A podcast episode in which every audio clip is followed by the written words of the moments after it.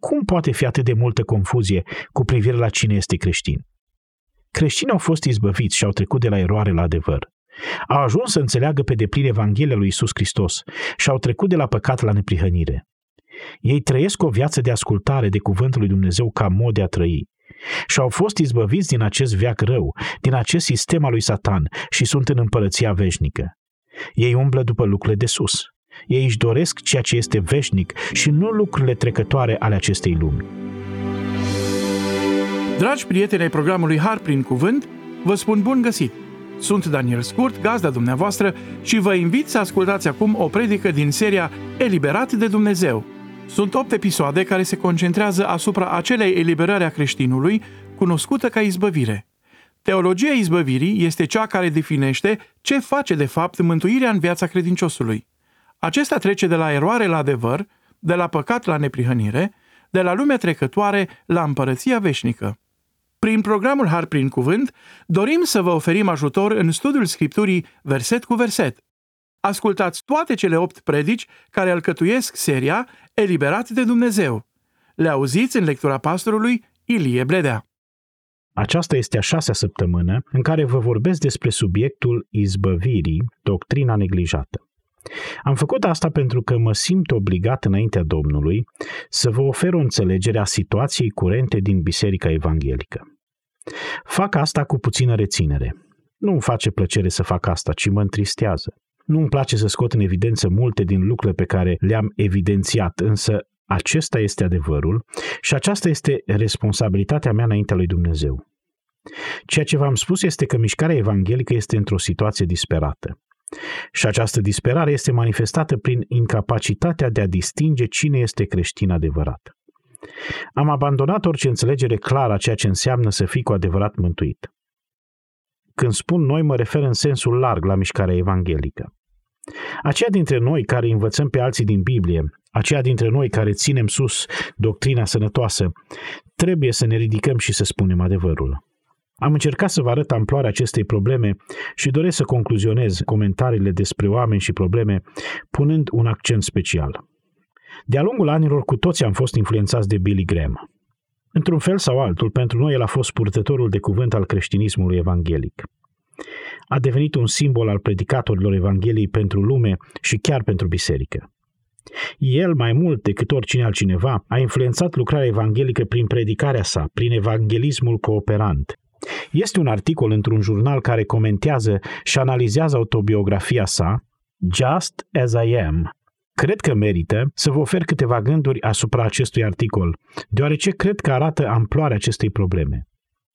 Editorul acelui jurnal spunea, în timp ce Graham a devenit însuși simbolul tandru, plin de compasiune și de dragoste al mișcării evanghelice, de asemenea a devenit simbolul evanghelismului care vorbește cu precauție, corect politic și non-teologic. Nu a fost în stare să scape niciodată de pragmatismul neclar și neteologic al mișcării evanghelice moderne.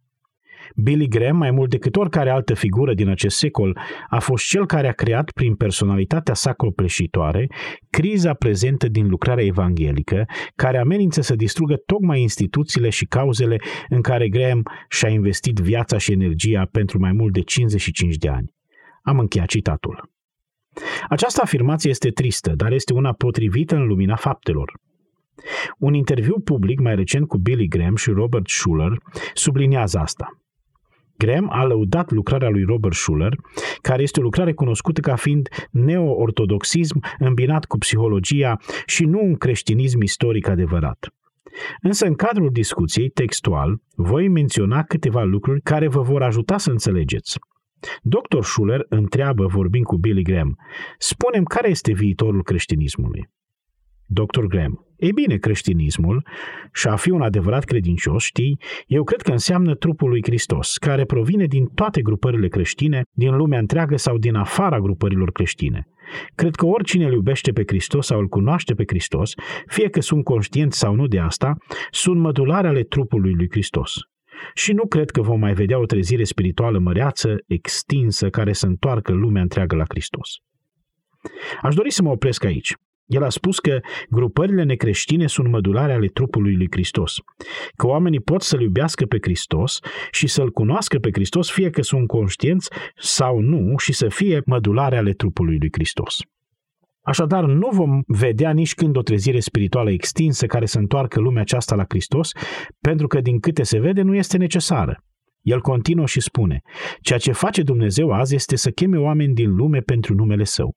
Fie că vin din lumea musulmană sau lumea budistă sau lumea creștină sau din lumea celor necredincioși, ei sunt mădulare ale trupului lui Hristos pentru că au fost chemați de Dumnezeu.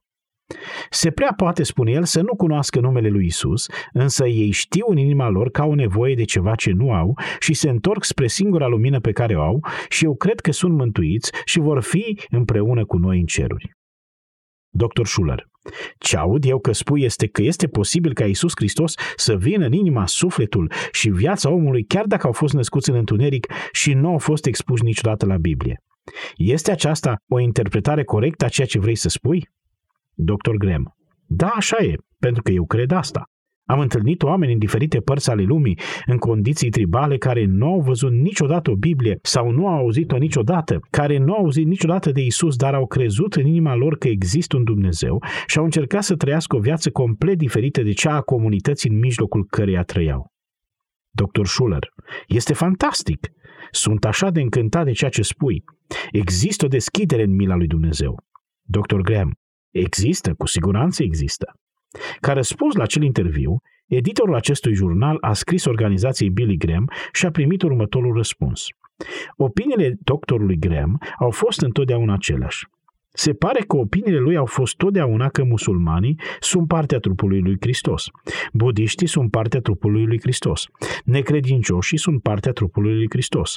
Cei care nu au auzit niciodată Biblia sunt partea trupului lui Hristos. Dacă ei încearcă să fie mai buni decât oamenii din jurul lor.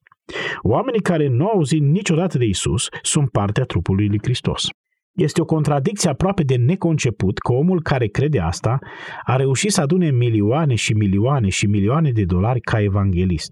Să adune oamenii din lumea întreagă pe stadioane și să le spună că ei trebuie să creadă în Isus Hristos, să le predice cu pasiune Evanghelia, să le predice despre judecata lui Dumnezeu, să-i cheme la credința în Mântuitorul care a murit și a înviat, să-i avertizeze de judecată dacă nu cred.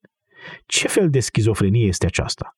Nu este de mirare că îi pot accepta pe romano-catolici și pe ortodox și pe teologii liberali care neagă divinitatea lui Isus Hristos. Să te mai mir că poate să spună la Larry King că nu are nicio problemă cu mormonii, că nu are nicio problemă cu evreii care îl resping pe Isus? Ce se întâmplă aici? Nu vorbesc despre cineva care nu are influență, ci mă refer la o persoană cu o influență extinsă. De aceea poți să mergi astăzi în campusul unui colegiu creștin și vei găsi unii profesori care cred în cuvântul lui Dumnezeu și alții care nu cred. Te duci la un seminar și întâlnești pe unii care cred în adevărul lui Dumnezeu și al Evangheliei și unii care sunt gata să include pe toți. Acest fel de evanghelism se răspândește astăzi și se dezvoltă și se răspândește sistematic. Iar oamenii sunt reticenți să-l numească așa cum e, pentru că atunci ești etichetat ca fiind lipsit de iubire. Și este destul de greu să mai primești un loc la Anvon, pentru că dacă spui asta, eu pot să spun asta aici înăuntru. Dacă ies de aici și spun aceste lucruri, nimeni nu mă va invita. Acesta este unul din lucrurile cu care ne confruntăm în lucrarea noastră de radio. Dacă vom continua să predicăm adevărul, climatul evanghelic este așa de împotrivitor acestui adevăr că există posibilitatea să ne înlăture. Acum trebuie să pun întrebarea. Este Evanghelia atât de neclară? Este chiar așa de confuză? Este așa de greu să înțelegi Evanghelia? Noul Testament nu este clar pe acest subiect? Nu ne dă suficientă lumină ca să știm cine este creștin și ce înseamnă să fii parte a trupului lui Hristos și ce anume este necesar ca să mergi în ceruri? Nu spune Biblia mergeți în toată lumea și predicați Evanghelia la orice făptură? Nu spune Biblia că dacă nu iubește cineva pe Isus Hristos este anatema? Nu spune Biblia că mântuirea este prin credință și credința vine prin auzirea cuvântului lui Dumnezeu și auzirea cuvântului despre Hristos? Și cum vor auzi dacă nu le va propovădui cineva? Și cum vor avea un predicator dacă nu se duce cineva? Ar trebui să chemăm pe toți misionari acasă. Ar trebui să ne oprim din a evangeliza pentru că oricine, oriunde s-ar afla, care are gânduri bune despre Dumnezeu și încearcă să fie puțin mai diferit decât societatea sa, va merge în cer? Elimini chiar ceea ce reprezintă esența bisericii aici și din lucrarea noastră. Dacă Noul Testament, pe de altă parte, stabilește chestiunea aceasta, atunci nu avem niciun drept să ignorăm Noul Testament. Nu avem niciun drept să-l redefinim în termenii noștri ca să fim populari, ca să fim acceptați. Creștinismul adevărat și istoric nu a fost niciodată confuz cu privire la ce înseamnă să fii creștin. Niciodată. Creștinismul adevărat și istoric a știut întotdeauna că Noul Testament este clar ca lumina zilei asupra acestei probleme. Noul Testament ne spune tot ceea ce avem nevoie să știm ca să fim totalmente siguri cu privire la ce trebuie să creadă o persoană ca să fie mântuită. Nu există lipsă de informații ca să nu putem discerne. Nu există lipsă de informații sau de adevăr ca să nu putem face distinția între creștini adevărați și falși, între cei reali și cei doar cu numele. Am spus că o foarte bună modalitate ca să înțelegem cine este creștin adevărat este să înțelegem acest adevăr măreț al izbăvirii. Dacă înțelegi izbăvirea, atunci vei înțelege și această problemă. Știi cine este creștin adevărat pentru că a fost izbăvit. A fost izbăvit. Și întâi de toate au fost izbăviți și au trecut de la eroare la ce? La adevăr. Nimeni nu poate fi creștin dacă nu crede adevărul despre Hristos. Musulmanii nu cred adevărul despre Hristos. Nici budiștii, nici necreștinii, nici mormonii, nici evreii, nici păgânii din triburi. Dacă au o inimă care îl caută pe Dumnezeu, dacă Duhul le mișcă inima, credeți-mă, Dumnezeu le va da adevărul despre Hristos ca să creadă. Însă fără acesta nu există mântuire. Nu există mântuire în alt nume, nu-i așa? Oricine care este credincios și a venit la cunoașterea adevărului, înțelege adevărul, crede adevărul, acceptă adevărul și iubește adevărul și respinge orice altceva ca mijloc de mântuire. Un singur lucru poate fi spus despre un creștin. El cunoaște adevărul, el iubește adevărul, se închină Dumnezeului adevărului, îl înalță pe Hristosul adevărului, este locuit de Duhul adevărului și ascultă cuvântul adevărului. Adevărul este inima și sufletul Evangheliei care mântuiește. Transformarea începe cu o transformare din întuneric la lumină. Întunericul este o metaforă în Coloseni 1 cu 12 și 13 pentru eroare și lumina este o metaforă pentru adevăr. Trebuie să mergem în toate colțurile lumii, dragilor, și trebuie să spunem oamenilor adevărul, singurul adevăr care mântuiește.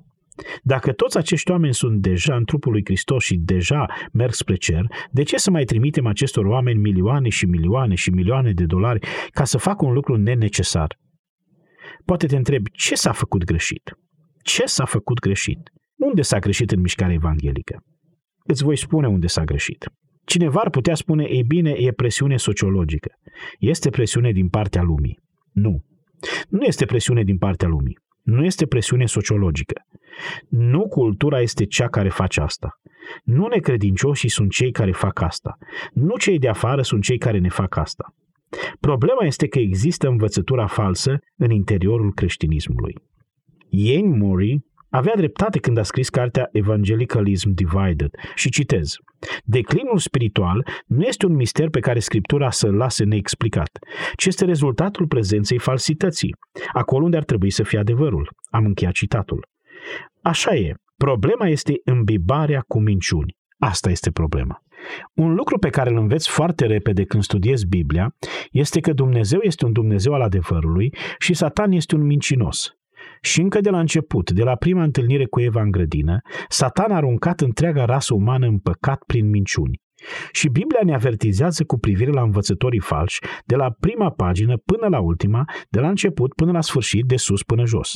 Din nou și din nou și din nou, Biblia vorbește despre înșelare, despre înșelare, despre înșelare, despre câini muți care nu pot să latre, nori fără apă, Câini muți care nu pot să latre a fost expresia lui Isaia, Isaia 56 cu 10. Acești oameni vin și spun pace, pace, Ieremia 8 cu 11. Ei au o cale a păcii, o cale a păcii, dar nu este pace. Ei îți oferă o cale a păcii cu Dumnezeu, o cale de împăcare, dar este o minciună, este o înșelăciune.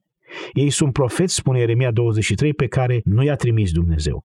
Ei se duc, dar nu i-a trimis Dumnezeu. Ei vorbesc, dar nu cuvântul lui Dumnezeu. Învățătura falsă aduce biserica în neputință, în confuzie, în erezie. Marele predicator scoțian Horatius Bonner a scris despre Satan și Evanghelia aceste cuvinte. Vine prefăcut în înger de lumină să inducă în eroare, pretinzând să călăuzească, să orbească, mărturisind că deschide ochii, să întunece și să ne dumerească, totuși pretinzând că iluminează și călăuzește. Se apropie de noi cu cuvinte potrivite pe buze, toleranță, progres, cultură, libertate, creștere, înălțare, binefacere. El caută avantajul său din toate acestea, să ofere lumea atât de mult din acestea cât se potrivește scopului său, atât de mult cât să-i facă pe ei să fie mulțumiți fără Dumnezeu și fără Hristos și fără Duhul Sfânt. Se împotrivește lui Dumnezeu și lucrurilor lui Dumnezeu în orice fel. El poate să nege Evanghelia sau să dilueze Evanghelia sau poate să facă Evanghelia de neînțeles sau să neutralizeze Evanghelia. El se împotrivește adevăratului Dumnezeu, uneori deschis și grosolan și alteori calm și politicos, făcându-i pe oameni să creadă că el este prietenul adevărului. Pot spune cine este un adevărat creștin. Un adevărat creștin cunoaște adevărul, înțelege adevărul, iubește adevărul și trăiește pentru adevăr. Niciun om nu este mântuit dacă nu face asta. Acesta este adevărul cu privire la cine este Dumnezeu. Este Trinitate, este Sfânt, suveranul veșnic al Universului. Cu privire la cine este Hristos, Dumnezeu întrupat în ființă umană, care a trăit o viață fără de păcat, a murit o moarte înlocuitoare, cu toate că nu era vinovat de niciun păcat, a înviat din morți printr-o înviere fizică, a biruit moartea, s-a înălțat la cer de unde l-a trimis pe Duhul Sfânt și acum mijlocește pentru noi. Într-o zi se va întoarce și își va întemeia împărăția veșnică și slăvită. Și să crezi că mântuirea este doar prin har, prin credință, numai în Isus Hristos, fără niciun fel de faptă. Nu contează că tu vrei să fii mai bun decât oamenii din jurul tău. Acesta este adevărul. Și fără acest adevăr, nimeni nu poate fi mântuit. Și dacă cineva este creștin, atunci el va cunoaște adevărul, va înțelege adevărul, va crede adevărul și va accepta acest adevăr. În al doilea rând, creștinii nu doar că au fost izbăviți și au trecut de la eroare la adevăr, ci și de la păcat la neprihănire. Să ne amintim de Roman 6, să deschidem acolo. Roman 6, 17 și 18 sunt versete esențiale, deoarece cuprind esența acestei doctrine a izbăvirii. Roman 6 cu 17, mijlocul versetului. Ați devenit ascultători din inimă de acel fel de învățătură prin care ați fost izbăviți. Așa spune în limba greacă ați devenit ascultători din inimă de acel fel de doctrină, acel set de adevăruri prin care ați fost izbăviți. Aceasta a fost mântuirea voastră. Ați ieșit din întuneric și ați venit la lumină, de la eroare la adevăr. Voi ați ascultat din adâncul inimii voastre de învățătură, de acel set de învățături cu privire la Isus Hristos și la Evanghelie. Ați crezut asta. Ați fost izbăviți pentru aceasta. Acum să ne întoarcem la începutul versetului. Dar mulțumiri fi aduse lui Dumnezeu, pentru că după ce ați fost robe ai păcatului, să sărim la versetul 18, ați fost izbăviți de sub păcat, v-ați făcut robi ai neprihănirii. Al doilea lucru din care ați fost izbăviți, nu doar din eroare și ați venit la adevăr, ci din păcat și ați venit la neprihănire. Poți să știi cine este un creștin. Ei trăiesc neprihănirea. Au fost izbăviți și au trecut de la păcat la neprihănire. Săptămâna trecută ne-am uitat la 1 Ioan, capitolul 3, un pasaj măreț din Scriptură, începând cu versetul 4 până la versetul 10, din 1 Ioan 3. Am văzut cum cel care este născut din Dumnezeu nu trăiește în păcat. Cel care rămâne în Dumnezeu nu continuă într-o stare de păcat. Dacă ești un adevărat creștin, asculți de cuvântul lui Dumnezeu. Trăiești viața practicând neprihănirea. Versetul 7 din 1 Ioan 3. Copilașilor, nimeni să nu vă înșele. Asta fac oamenii, te înșală, te mint. Acest lucru este clar. Cine trăiește în neprihănire este neprihănit cum el însuși este neprihănit. Acum, este suficient de clar? Și ce este neprihănirea? Neprihănirea este definită ca standardul sfânt al lui Dumnezeu. Dacă practici neprihănirea, ești neprihănit. Adică ai fost izbăvit din păcat și ai trecut la neprihănire. Ești creștin. Versetul 8. Cine păcătuiește este de la diavolul. Este foarte simplu. Asta nu înseamnă despre creștini că nu păcătuiesc niciodată, ci înseamnă că nu acesta este modul lor de viață. Nu aceasta este practica lor. Când vorbim despre practica medicală, ne referim la faptul că există o procedură, o rezolvare profesională a cazului. Ai și tu o practică fiind creștin și aceasta este practica neprihănirii. Și dacă nu este asta, atunci tu nu ești creștin. Există copiii lui Dumnezeu și copiii diavolului. Versetul 10 spune, prin aceasta se cunosc copiii lui Dumnezeu și copiii diavolului. Cine este creștin? Cel care trăiește în neprihănire. Nu voi uita niciodată că am intrat în această dezbatere când am scris cartea Evanghelia după Isus și am spus că oamenii care sunt adevărați creștini trăiesc o viață neprihănită. Și literalmente s-au dezlănțuit asupra mea, ca să spun așa. Și oamenii au început să mă critique și să scrie cărți împotriva mea și să spună, stai puțin, cineva poate fi creștin chiar dacă nu trăiește în neprihănire. Poate fi un credincios necredincios. Poate chiar să-L respingă pe Dumnezeu, să-L blesteme și să trăiască o viață de păcat și totuși să fie creștin. Poftim? Asta fac ei. Asta face parte din mișcarea evanghelică de azi. Este un eveniment. Cineva iese în față, este ridicarea unei mâini, semnarea unui cartonaș, rostirea unei rugăciuni, trecerea printr-un eveniment emoțional și spun că aceasta este mântuirea și nu are nimic de a face cu ce ești tu pentru restul vieții tale. Nu e adevărat. Copiii lui Dumnezeu și copiii diavolului se deosebesc prin trăire. Iacov spune în Iacov 2, 14 la 26, poți să spui că ai credință, dar credința fără ce? Fără fapte este, cum? Moarte. Nu există. Este un lucru inexistent dacă nu există un set de dovezi ale faptului că ai o nouă viață. Literalmente, viața veche a murit. A venit o nouă viață. Ai murit împreună cu Hristos. Ai înviat ca să umbli în viața nouă. Ești o nouă creație și acea nouă creație se manifestă printr-o practicare a neprihănirii. Și dacă practicarea neprihănirii nu este acolo, atunci ești un copil al diavolului, nu al lui Dumnezeu. Iar practicarea neprihănirii înseamnă că tu ești ascultător din inimă, ascultător nu doar de forma doctrinei, ci din inimă asculți de standardele sale neprihănite. Așadar, adevărații creștini cred lucrul potrivit și se comportă în felul potrivit. Iar atunci când păcătuim, în noi există o durere pentru că iubim neprihănirea. Mai este un element al izbăvirii. Creștinii au fost izbăviți din lumea trecătoare la împărăția veșnică. Creștinul a fost izbăvit și a trecut de la lumea trecătoare la împărăția veșnică. Știți, îi urmăresc pe toți acești politicieni și zâmbesc când văd asta. Și promit una, și promit alta, și promit aia, și promit cealaltă, iar oamenii se adună în mare mulțimi și strigă și țipă și gesticulează. Știți, nimic din astea nu contează. Toate sunt trecătoare. Sunt lucruri efemere. Știți, am trimis această scrisoare ca să vă spun să votați persoana ale cărei convingeri sunt cele mai aproape de cele biblice, pentru că nu veți găsi niciodată pe cineva care să fie de plin biblic, chiar pe linie. Nu au ajuns atât de departe. Este imposibil, pentru că lumea nu-i lasă. Însă faci ce poți mai bine, știți? Asculți furia și vezi pasiunea cu care vorbesc acești oameni despre toate aceste lucruri, dar este doar lumea. Doar lumea. Uitați-vă la Galateni 1. Totul va arde. Este ca și cum ai aranja scaunele de pe puntea Titanicului. Ascultați, Galateni 1, versetul 3. Har și pace vouă de la Dumnezeu Tatăl și de la Domnul nostru Isus Hristos. Apropo, am luat numele radioului nostru de la salutul lui Pavel. Grace to you, har vouă. Versetul 4. El s-a dat pe sine însuși pentru păcatele noastre. Acum urmează, ca să ne smulgă din acest veag rău după voia Dumnezeului nostru și Tatăl. A Lui să fie slava în vecii vecilor. Amin. Aceasta este o doxologie măreață, nu-i așa? Am fost smulși din acest veac rău pentru împărăția veșnică. Apropo, acesta este ceea ce noi numim un subjonctiv în limba greacă, care indică scopul. Scopul pentru care a murit Isus a fost ca să ne izbăvească din acest aion prezent și rău. Asta este inerent în mântuirea lui. Chiar scopul mântuirii a fost să ne izbăvească din acest veac rău. Ce vrea să spună? Spune că dacă ai fost mântuit, ai fost salvat din acest sistem lumesc al răului. Acest lucru nu mai are niciun farmec pentru tine, nu te mai atrage cu nimic. Moartea lui Isus a fost un efort de salvare pentru toți cei care cred. Și poți să-ți dai seama cine este creștin, un adevărat creștin, prin dezinteresul lor față de sistemul prezent al lumii. Cuvântul a smulge, de aici, doar o mențiune, este ecaireo.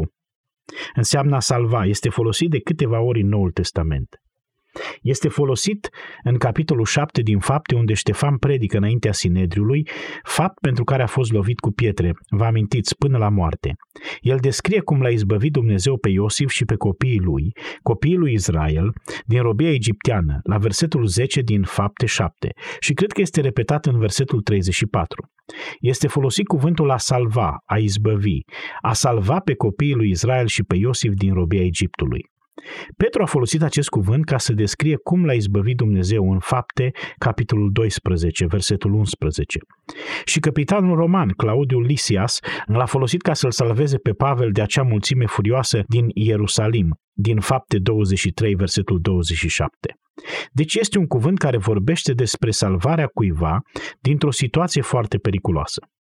Așadar este folosit de patru ori, iar sensul folosit este cel propriu.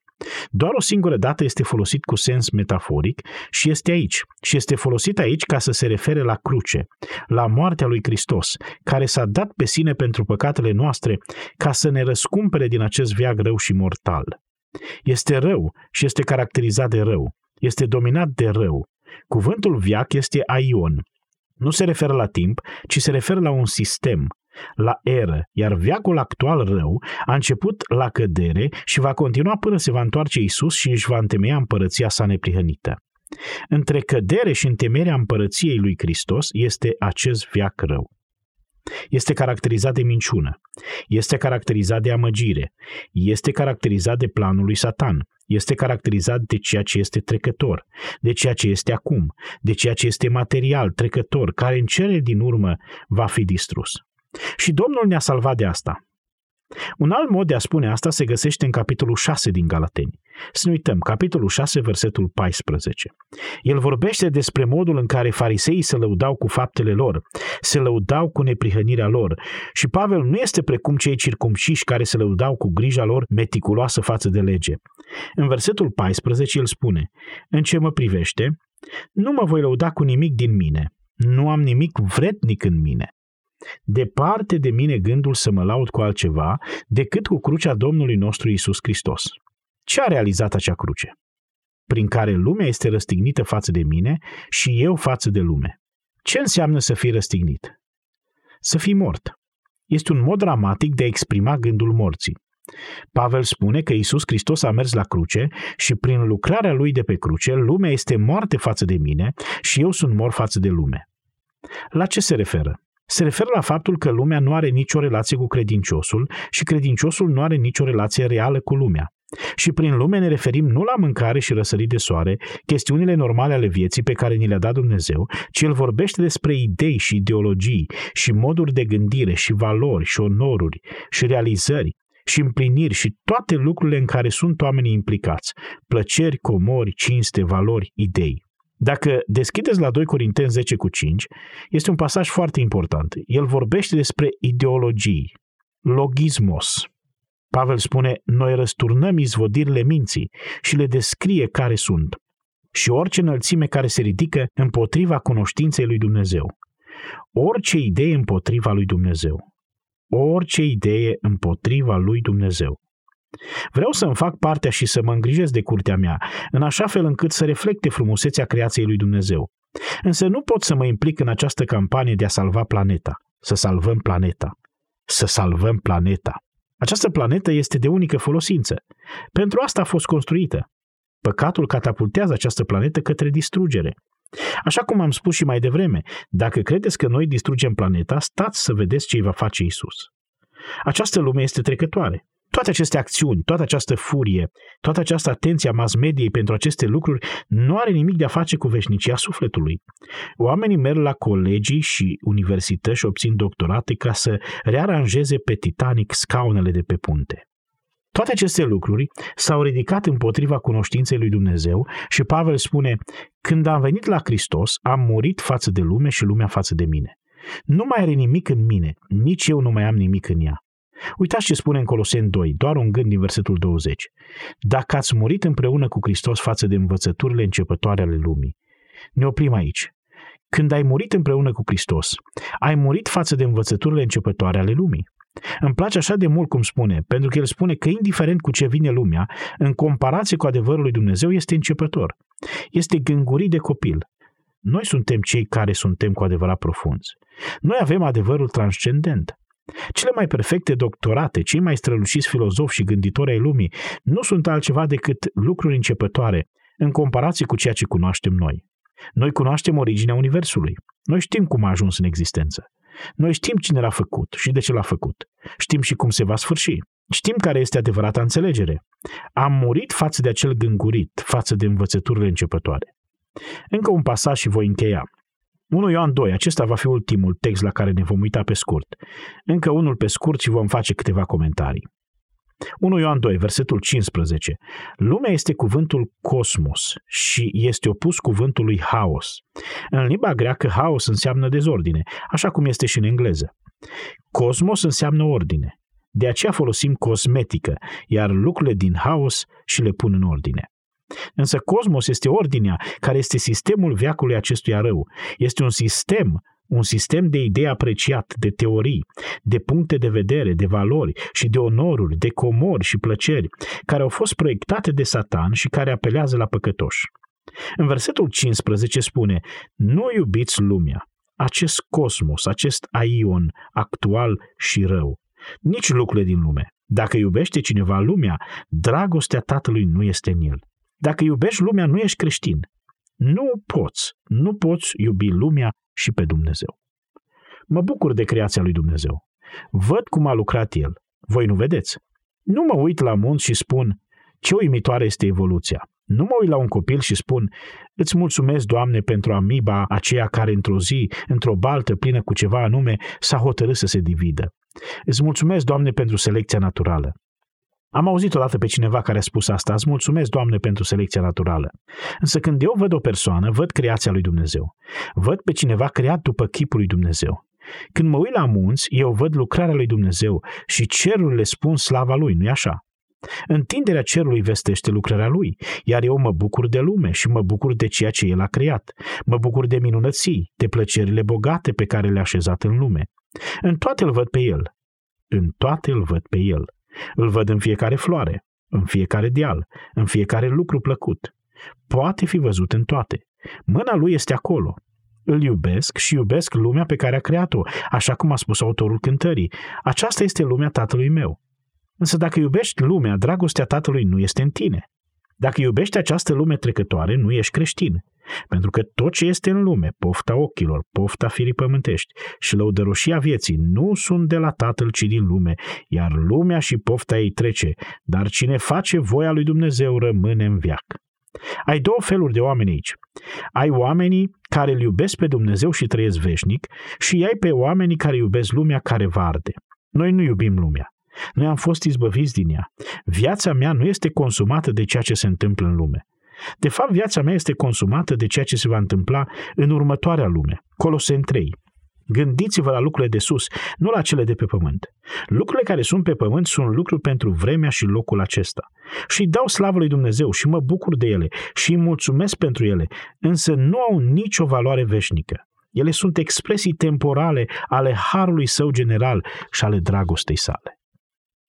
Noi nu iubim lumea aceasta, întâi de toate pentru ceea ce este este lumea, este sistemul lui Satan. Noi nu iubim pentru ceea ce face, ea incită la păcat. Satan folosește lumea ca să ne gâdile firea, pofta firii pământești, pofta ochilor și lăudăroșia vieții. Ea își prezintă plăcerile materiale, plăcerile ei sexuale, realizările educaționale, onorurile ei, premiile ei, puterea ei, filozofiile ei în fața noastră.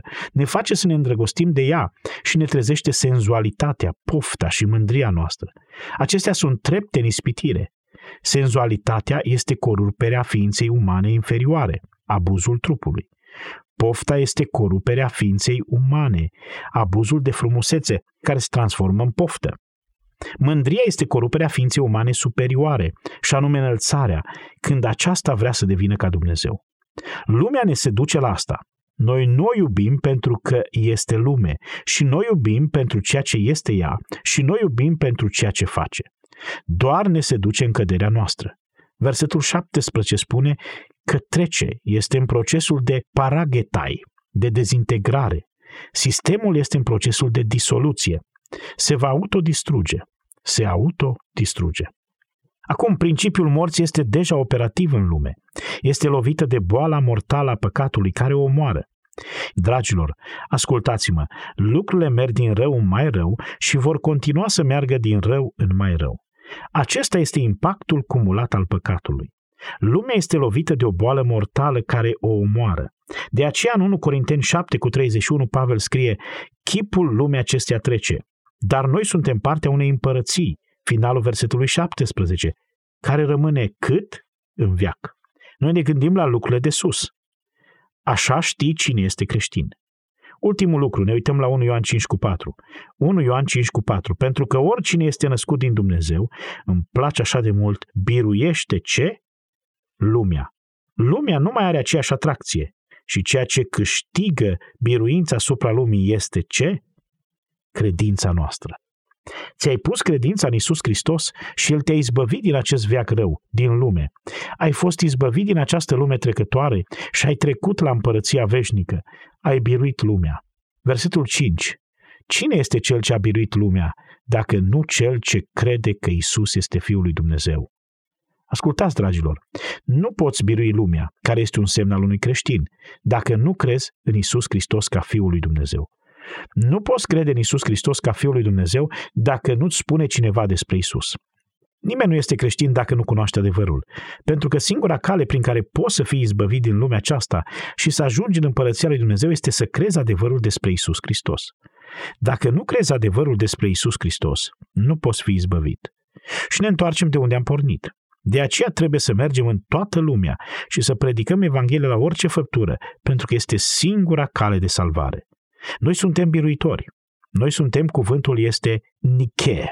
De acolo vine cuvântul Nike. Este cuvântul grecesc pentru biruitor, victorios, cuceritor. Romani 8 cu 37, suntem mai mult decât biruitori. Iar unul dintre lucrurile pe care le biruie credința noastră este sistemul rău dominat de mândrie și dorințe, de senzualitate, de poftă și egoism. Noi nu trăim în senzualitate. Noi nu trăim în poftă. Știți, pentru lume lăcomia este bună și senzualitatea este bună pentru lume și egoismul este cel mai bun. Dar pentru noi acestea sunt păcate, nu-i așa? Această societate care aleargă o cursă nebună pentru fiecare împlinire sexuală, cu pasiuni materiale care poftește și se agață de tot ceea ce vede, care transformă frumusețea în autosatisfacție și în mijlocul acestor lucruri face tot ce poate ca să-și înalțe euul. Aceasta este lumea și acesta este păcatul. Însă noi am biruit lumea, astfel că noi vedem asta așa cum este. Iar pasiunea noastră este să-L cinstim pe Dumnezeu și autoevaluarea noastră este cea a smereniei. Și când vedem ceva frumos, îl slăvim pe El. Suntem biruitori. De fapt, în Apocalipsa 2 și 3, scrisorile către biserici, de șapte ori, se referă la credincioși ca biruitori. Ei bine, cum poate fi atât de multă confuzie cu privire la cine este creștin? Creștinii au fost izbăviți și au trecut de la eroare la adevăr. Au ajuns să înțeleagă pe deplin Evanghelia lui Isus Hristos și au trecut de la păcat la neprihănire. Ei trăiesc o viață de ascultare de cuvântul lui Dumnezeu ca mod de a trăi și au fost izbăviți din acest veac rău, din acest sistem al lui Satan și sunt în împărăția veșnică. Ei umblă după lucrurile de sus. Ei își doresc ceea ce este veșnic și nu lucrurile trecătoare ale acestei lumi. Acesta este adevărul lui Dumnezeu și trebuie proclamat ca El să fie glorificat și oamenii să vină la adevărata mântuire și să-L slăvească pe Dumnezeu pentru acest dar. Să ne rugăm. O rugăminte, Tată. Să-ți extinzi adevărul astfel încât să cucerească minciuna, să răspândești adevărul încât să cucerească eroarea, ca să demaște înșelătoria în care trăiesc atât de multe suflete confuze și care împiedică adevărata lucrare de evangelizare. Și, Tată, te rugăm să ridici cât mai mulți vestitori credincioși ai adevărului și astfel să-i chem din rătăcire pe toți aceia care sunt victime ale ei. Fie ca oamenii să cunoască adevărul și să aibă curajul să-l proclame pentru ca să te cinstească pe tine Dumnezeul adevărului, Mântuitorul nostru, pe Hristos, care este calea, adevărul și viața, și pe Duhul binecuvântat al adevărului, care ne-a inspirat cuvântul adevărului. Fie ca adevărul tău să fie înălțat, cuvântul tău să fie înălțat, de asemenea și numele tău, fie ca înșelarea să fie descoperită, ca oamenii să fie cu adevărat izbăviți din eroare, din păcat și din lumea aceasta trecătoare și îți vom mulțumi și te vom lăuda pentru slava ta în numele lui Hristos. Amin. Ați ascultat în lectura pastorului Ilie Bledea o predică din cadrul seriei Eliberat de Dumnezeu, din serialul Har prin Cuvânt, produs de Ștefan Alexe. Vă anunțăm că prin amabilitatea Grace to You, echipa Har prin Cuvânt vă oferă în dar cu această ocazie una din cărțile sau broșurile scrise de John MacArthur. Aflați care este titlul ei în această perioadă scriindu-ne la harprincuvânt arongmail.com sau sunând la telefonul 0740 054 599. Onorăm doar solicitările din țara noastră, iar taxele poștale sunt gratuite. Dacă apreciați acest serial, recomandați-l și prietenilor dumneavoastră. Sunt Daniel Scurt și vă invit să ascultați și următorul mesaj din Har prin Cuvânt –